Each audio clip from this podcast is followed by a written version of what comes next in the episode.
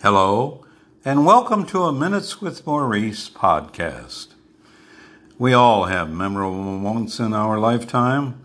Hopefully, we have more enjoyable moments than disappointing moments. Today, I want to share with you a distinctly memorable moment I experienced. In 1936, the Detroit Lions played their first night NFL football game in the University of Detroit Stadium. It would be another 13 years before they played another night game. Walter O. Briggs purchased the Detroit Lions and built a new stadium he named Briggs Stadium. It hosted both the Detroit Lions and the Detroit Tigers teams. On October 16, 1949, the Lions hosted the Philadelphia Eagles at Briggs Stadium. My best buddy's dad happened to be a ticket taker at the stadium that night. It was arranged we would show up at his assigned turnstile, and he waved us in at no charge. It was a sellout, and with no assigned seats, we hung out in the end zone seating area where there were empty seats because of no shows.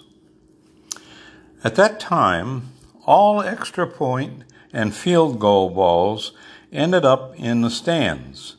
No nets had been installed to catch the balls. I caught a ball kicked into the stands. In a matter of minutes, an usher and policemen demanded I hand over the ball. I sadly turned it over. Shortly afterward, the public announcer said any ball kicked into the stands could be kept by the fan.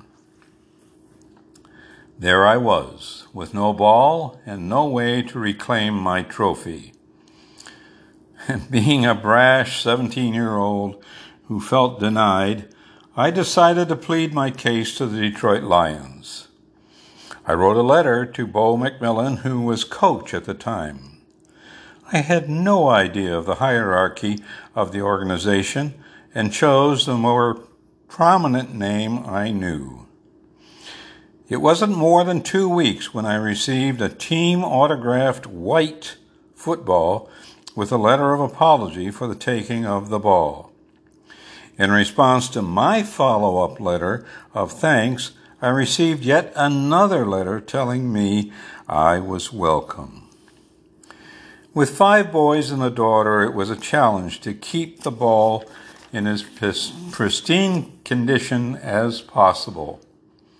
Now, 72 years later, the ball, along with the letters on Detroit Lions letterhead, reside in a trophy case in my son Dan's and his wife Terry's home in Douglasville, Georgia. Unfortunately, time has taken its toll, and almost all of the autographs have faded. The two letters attest to the authenticity of my memorable moment. Thank you for listening to Minutes with Maurice, and until next time, I am Maurice St. Germain.